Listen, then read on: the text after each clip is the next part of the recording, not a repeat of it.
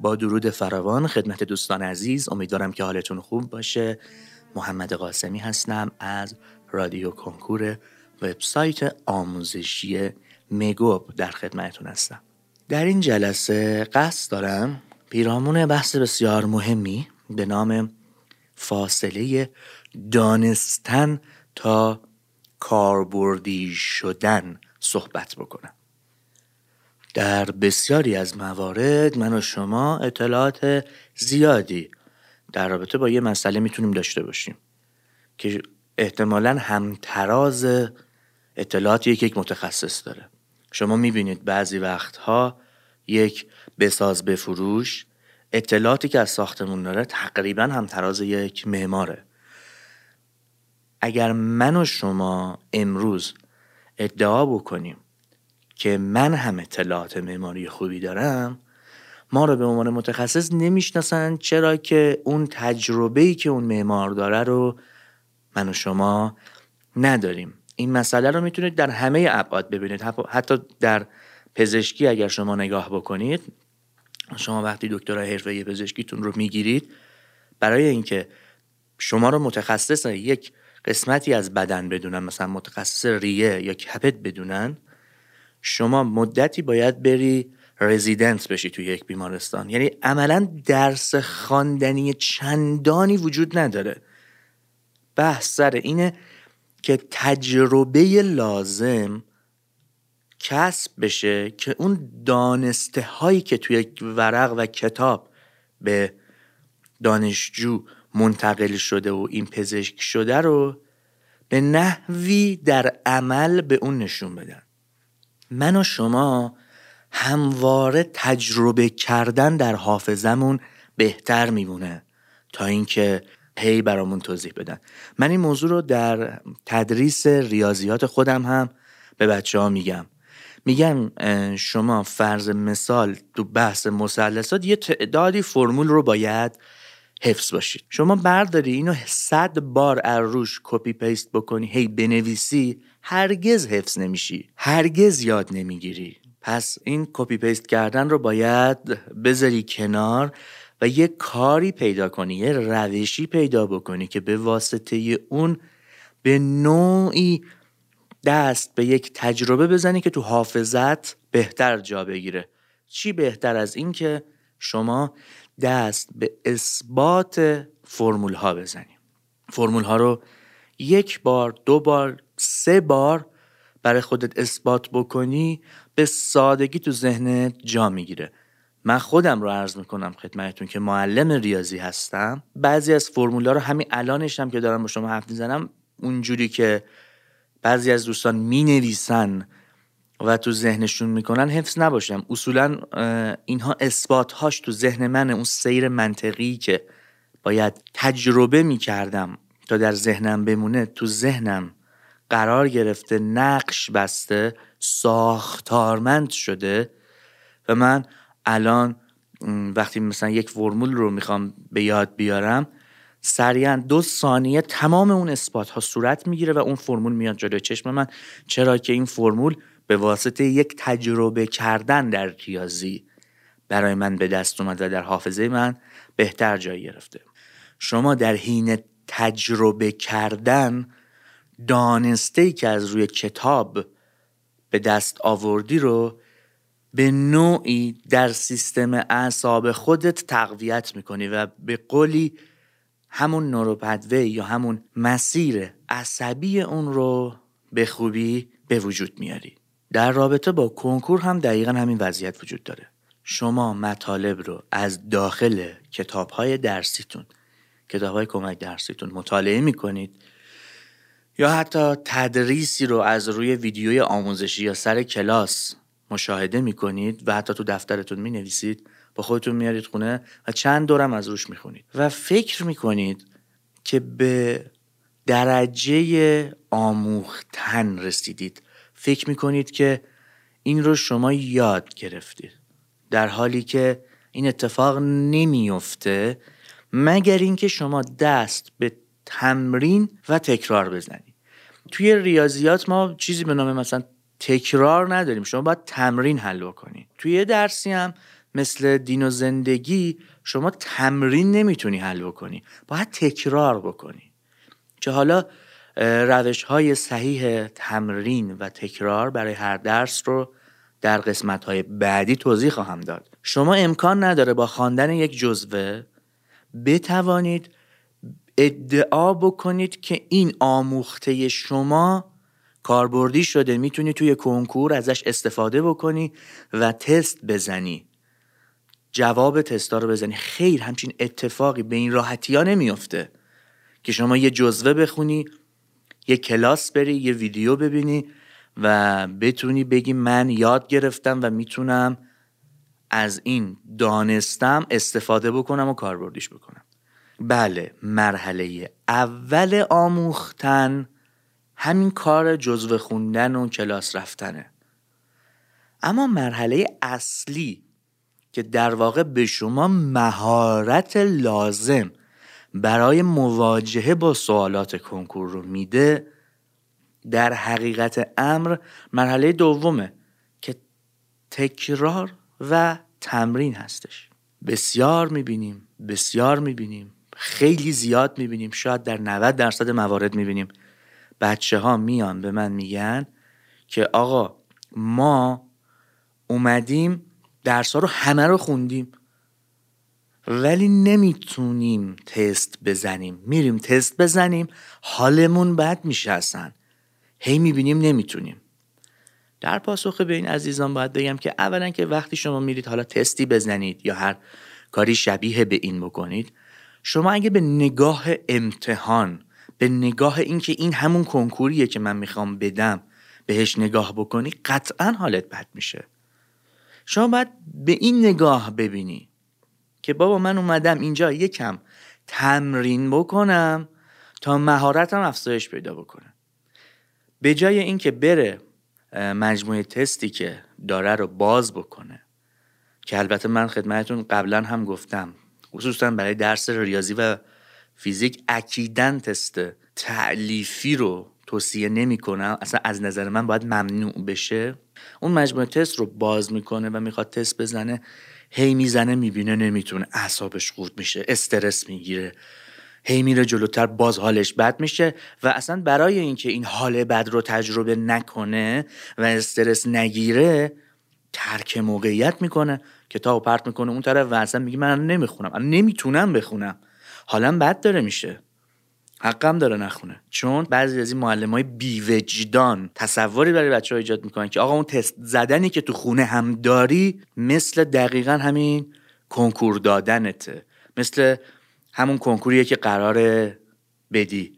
یکی از دلایلی که من شدیداً مخالفه با این آزمون‌های آزمایشی کثیف، واقعاً کثیف این مؤسسات هستم همینه که بچه ها رو به مرحله‌ای میاره که فکر میکنن واقعا دارن کنکور میدن و اگر خطایی ازشون سر میزنه حال روانی اینها رو به هم میزنه. به اندازه کافی استرس وجود داره، حالا اینم بهش اضافه میشه.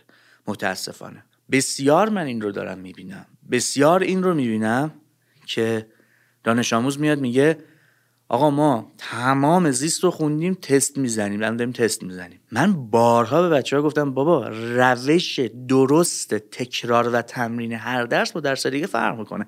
بله، برای ریاضی، برای فیزیک، برای شیمی شما باید تست بزنی، برای زبان باید تست بزنی، برای بخشایی از ادبیات خصوصا بخش قرائت معنایی باید تست بزنی، برای عربی باید تست بزنی، اما درسی مثل زیست شناسی تست زدن کاریه که شما در نزدیکی کنکور باید انجام بدید. اون هم تست های استاندارد که حالا خوشبختانه ما چند تا از معلمای بسیار خوب رو میشناسیم که کارشون هم به صورت رایگان دارن ارائه میکنن. خوشبختانه لازم نیست کسی یک ریال هزینه بکنه برای یادگیری اینها. این هم که دارن رایگان ارائه میکنن دلیل بر بد بودن کارشون نیست، اتفاقا فوق العاده کارشون هم حرفه‌ایه و به علت انسان دوست بودنشون دارن اطلاعاتشون رو رایگان در اختیار بچه‌ها قرار میدن، که حتما لینک هاش رو داخل سایت قرار میدیم که عزیزان استفاده کنید. میخوام اینو بگم که شما برای درس زیست شناسی، برای تثبیت اطلاعات، برای کاربردی کردن اطلاعات باید تکرار انجام بدی که خود این تکرار کردن روش‌های مختلف داره. مایند مپ هستش، روش‌های تونی بوزان هستش و روش‌های مختلفی که میتونه به ما کمک بکنه. خصوصا مثلا یه روشی من خودم دارم بهش میگم کپسول، از اون طریق میتونن بچه ها انجام بدن که این مسئله تکرار رو به وجود بیارن. با تکرار کردن هستش که شما مطلب زیست شناسی یاد میگیری، نه با تست زدن. هر چیزی جایگاه خودشو داره. نمیگم تست زدن نباید باشه، ولی اون بچه هایی که 15,000 تست زیست شناسی میزنن اونا معمولاً زیر 10% توی کنکور جواب میدن، به خاطر اینکه کار اصلی که یادگیری خط به خط و گوشه به گوشه و واو به واو کتاب هستش، شناخت شکلها، نمودارها و هر چیزی که داخل کتاب هستش رو باید انجام بدن رو انجام نمیدن، وارد یک بازی متاسفانه کثیفی میشن که این مؤسسات چاپ کتاب‌های کمک درسی راه انداختن که آقا بیاید تست بزنید تا که کنکور بتونید موفق بشید. شما وقتی دانسته اولیت کافی نیست، نباید به سراغ چیزهای دیگه بری، خصوصا سراغ همین تمرین و تکرار نباید بری. همه اینهایی که تا اینجا گفتیم یک طرف، نکته‌ای که الان بهش رسیدیم یک طرف. هنگامی که شما دانسته‌ای که باید کسب بکنی دقیق و کامل نیست، نباید دست به تجربه بزنی. مثلا من این قضیه رو زیاد میبینم، دانش آموز میاد به من میگه که آقا من رفتم با تست زدن شروع کردم ریاضی رو یاد بگیرم، بعد که میرم تستا رو میزنم دونه دونه، پاسخنامه رو نگاه میکنم، نکته هاش رو میام توی دفترم یادداشت میکنم.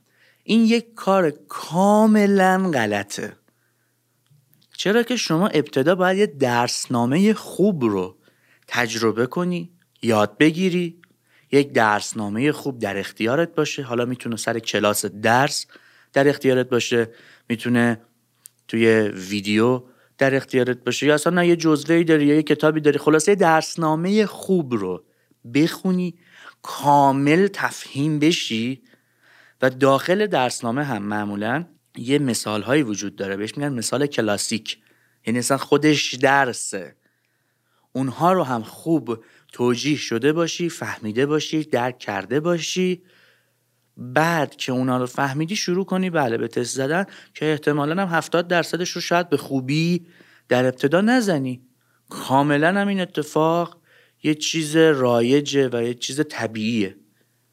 نتونی 70%ش رو اولش بزنی، کاملا هم طبیعیه و اونجاست که تازه شما یاد میگیری.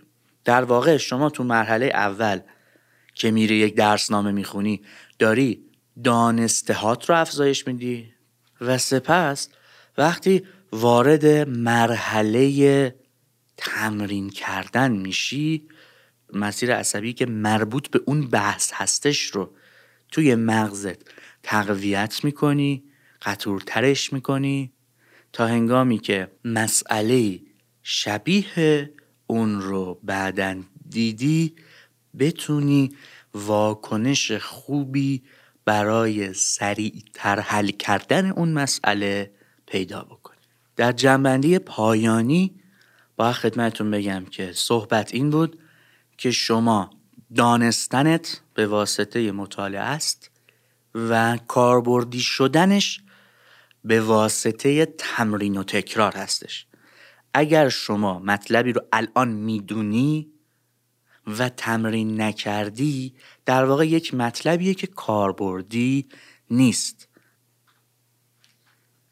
در هر موقعیتی شما باید این مطلبی که برای خودتون هضم کردید، یاد گرفتید و به دانستای خودتون اضافه کردید رو به مرحله تکرار و تمرین ببرید تا این بتونه کاربردی بشه. و کاربردی شدن اینجا به این معناست، دقیقاً به این معناست که شما سر جلسه کنکور بتونی از اون اطلاعاتی که یاد گرفتی استفاده بکنی.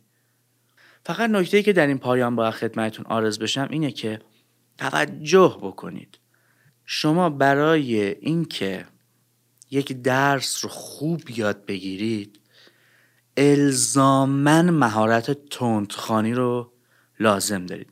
مهارت تندخوانی شاید بعضیا فکر بکنن چون میگیم سریع خواندنه سرسری خواندن باشه. نه، اتفاقاً برعکس دقیقاً.